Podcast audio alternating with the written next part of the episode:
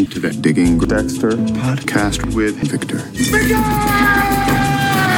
And uh, Marissa. Mikhail.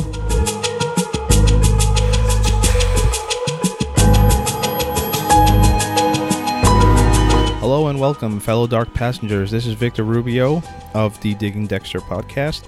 And here, just to give you a little update of what's going on with the podcast, I know uh, quite a few of you have reached out to me regarding season six and continuing the podcast and whatnot.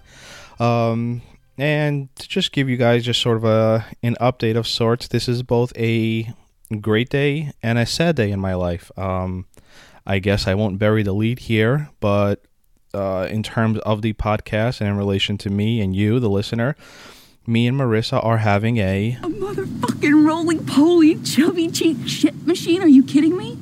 Which means a lot of things have changed in my life since you probably last heard from me and since you've definitely heard last from Marissa as well.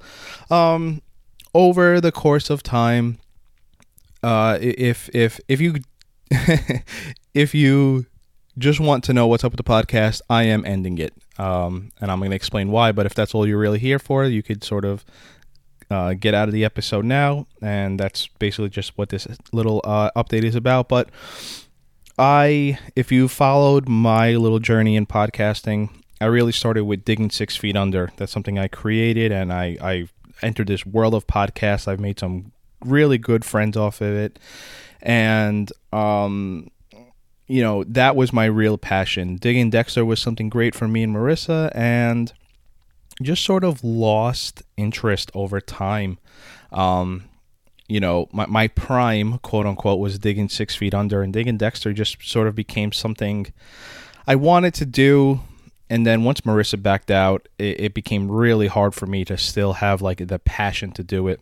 Um, it's really hard to do something when you don't really have passion behind it. So, you know, I did that season five, and holy shit, that was a lot of work. But you know, I started season six and I was just like, this just feels like a chore. This is not even fun. And on top of it, like you really when when you start to analyze this show like like I do for the podcast, it becomes hard work because it's kind of really bad and you've kind of talked about the you know, you sort of you keep hitting the same talking points for, you know, let's say season four, 12 episodes. So what is that 48 episodes and then digging de- uh, season 5 was two episodes. So 50 episodes you kind of keep hitting the same points and there's not really anything fun about it but you know if i had done digging dexter first and didn't do and you know and then went to digging six feet under things may have been different. Um so you know my, i've really lost the passion for it and obviously um you know marissa where we're deep into our pregnancy and you know your your interest just changed and so I'm I'm kind of sad and happy sad, sad that the podcast is ending. Obviously happy I'm about to be a father. Um I do want to kind of leave you off with what I thought of the final 3 seasons just so you know you you kind of I, I would hate if I was if I was in your shoes as the listener I would hate to follow the journey for 5 seasons and have no idea what they thought about the ending because you just sort of you start to care about what you know what did they think about the end? And i don't want to leave you off so i'm just going to give you like real quick cliff notes of how and what i thought. Um this way whatever. Uh again like i said you could cut the podcast off right now if that's all you care about but let me sort of give you um just my quick cliff notes on the final three seasons and let's just go forward. Um, you know, it's funny too. I, we we had a, a friend reach out. Um, I'll just call her Jennifer P. I'm sure she knows who she is, and she really got me inspired to to start back up season six. And and I swear on that night I watched the episode. I did notes. I did notes on the first two episodes, and I never got back to it. Um, which sort of really let me know my passion was sort of done with podcasting in general. Um, but let me let me reach let me uh just my, my quick cliff notes on the final three seasons. And if you've listened to me you know where i stand with a lot of this but let me um i'll just run through it. Uh i think season six was kind of terrible. Started out strong because it sort of brought back a lot of season one memories and, and the feeling of season one. But I think it really crashed at the end. Uh, I think the Gellar twist was really badly drawn out, and it didn't have the impact it I think the show thought it would. Um, and you know the, the whole ending. I'm talking with the Travis showdown uh, when he's on top of the building, and them not being able to see you know Travis go in or Dexter come out with Travis. Just real head scratching stuff. Um, and, and and sort of I think a lot of season six was just sort of fluff just to get to the real impact of season six, which was Deb catching Dexter. Uh, which leads me to season seven. Um, I think I was the most hyped to watch the season seven premiere. Like I, that was a day I was counting down. I, I, remember being at my television Sunday at 9 p.m. just waiting. It was huge. What the hell is going to happen next? And the trailers absolutely nailed it. And you could definitely feel the the the change in tone of the show. Um, you had Ray Stevenson coming on board, the Bay Harbor Butcher case opening back up. They really like set law, their grand expectations of what the season. Um, and, and I think, and I've repeated this a lot. This definitely could have benefited from a 10 episode season because there was a lot of filler in season 7 but overall i loved season 7 i loved the, the shift in tone of the show um, you know, but it also suffered the same consequences of everyone suffers consequences except Dexter. You know, Hannah going to jail, Deb having to kill LaGuerta, and then Dexter just sort of skates off. And it's even like illustrated to us in that season eight opener where Dexter is just like, Yeah, I'm living my best life. Life has never been better. My son's playing soccer and everything is great. And it's just like, what the hell? Why does Dexter never take a hit. Uh, and then one more thing about season seven, I, I do love the way it closed out with the New Year's party, and, and you know, I remember the writers had said that the the theme of season seven was the consequences of love, and you know, you sort of felt that whoa, which totally reminds me. I don't know what they meant to do with the Deb loves Dexter thing. Um, I was for it, meaning you're going to present that idea.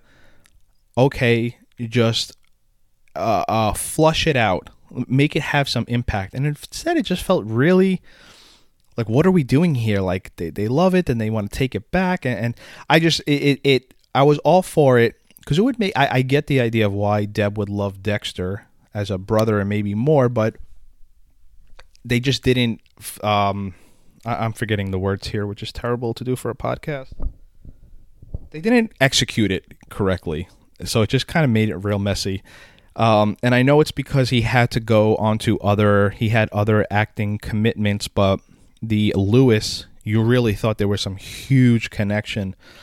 And I remember listening to the one of the the Dexter podcast that the actor who played Louis, which I forget his name, maybe Lewis Green, had to go on. He had another commitment, um, acting wise, so they had to um, sort of write him off the show.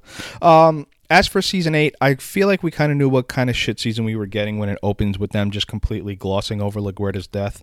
Um, when you look at it as a whole, you know the fact that still no one points the finger at Dex- Dexter is laughable by season eight, but we we have seven seasons of this. We know the formula by this point. Um, you know, bringing in Vogel, the brain surgeon, which was Vogel's son. Uh, I honestly think it was fine. Kind of weird for a final season villain slash storyline, but if you weren't going to have Dexter on the run being chased by Miami Metro, I suppose this is an okay storyline.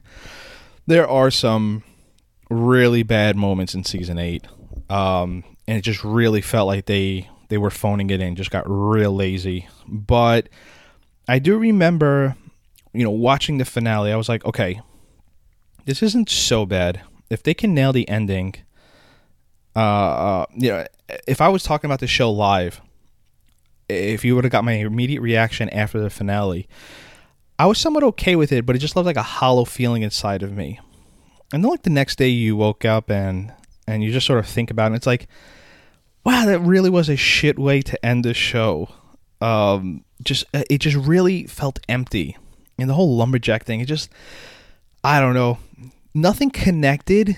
It just almost seems like they just went with their first idea uh, something that I always loved that of Breaking Bad, Vince Gilligan always said like we go through all of our like we even get the bad ideas out of the way just so we can get to the good idea.